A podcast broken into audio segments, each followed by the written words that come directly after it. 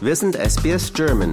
Weitere Inhalte finden Sie auf sbs.com.au slash German.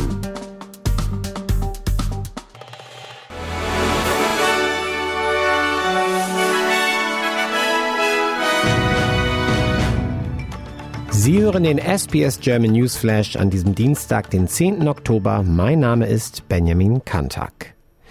Der israelische Premierminister Benjamin Netanyahu sagt, dass die Gräueltaten, die von der Hamas während ihres Angriffs auf Israel begangen wurden, denen ähnelten, die von der dschihadistischen Gruppe Islamischer Staat begangen wurden.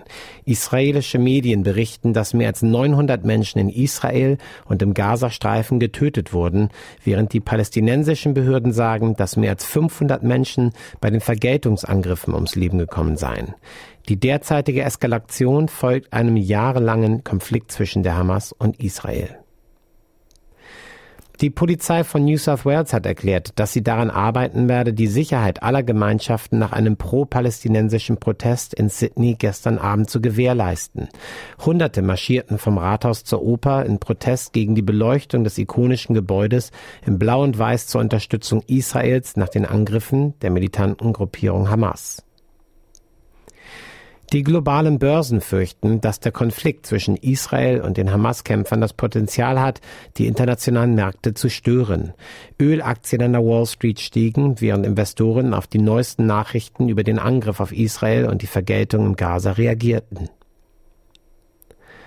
Premierminister Anthony Albanese und Oppositionsführer Peter Dutton haben ihre letzte Wahlkampfwoche für das Referendum zur indigenen Stimme für das Parlament begonnen.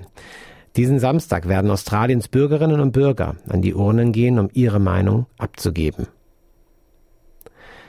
Ein Senatsausschuss hat angedeutet, dass die Labour-Regierung Qatar Airways zusätzliche Flüge nach Australien verweigerte, um die Interessen von Qantas zu schützen.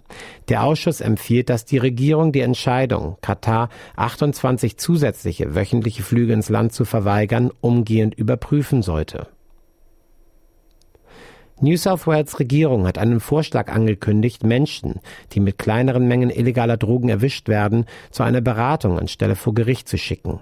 Nach den geplanten Änderungen könnten Personen, die mit kleinen Mengen illegaler Drogen erwischt werden, eine Sofortstrafe von 400 Dollar erhalten und die Wahl haben, entweder zu zahlen, vor Gericht dagegen Einspruch zu erheben oder an einem obligatorischen Beratungsprogramm des Gesundheitsdienstes von New South Wales teilzunehmen. Viele Afghanen beerdigen ihre Angehörigen und suchen weiter in den Trümmern ihrer Häuser nach einem verheerenden Erdbeben am Samstag mehrere Städte im Westen des Landes zerstört und mindestens 2400 Menschen getötet hatte. Das Erdbeben mit einer Stärke von 6,3 war das schlimmste Beben, das die Region seit Jahren erlebt hat und wurde von acht starken Nachbeben begleitet.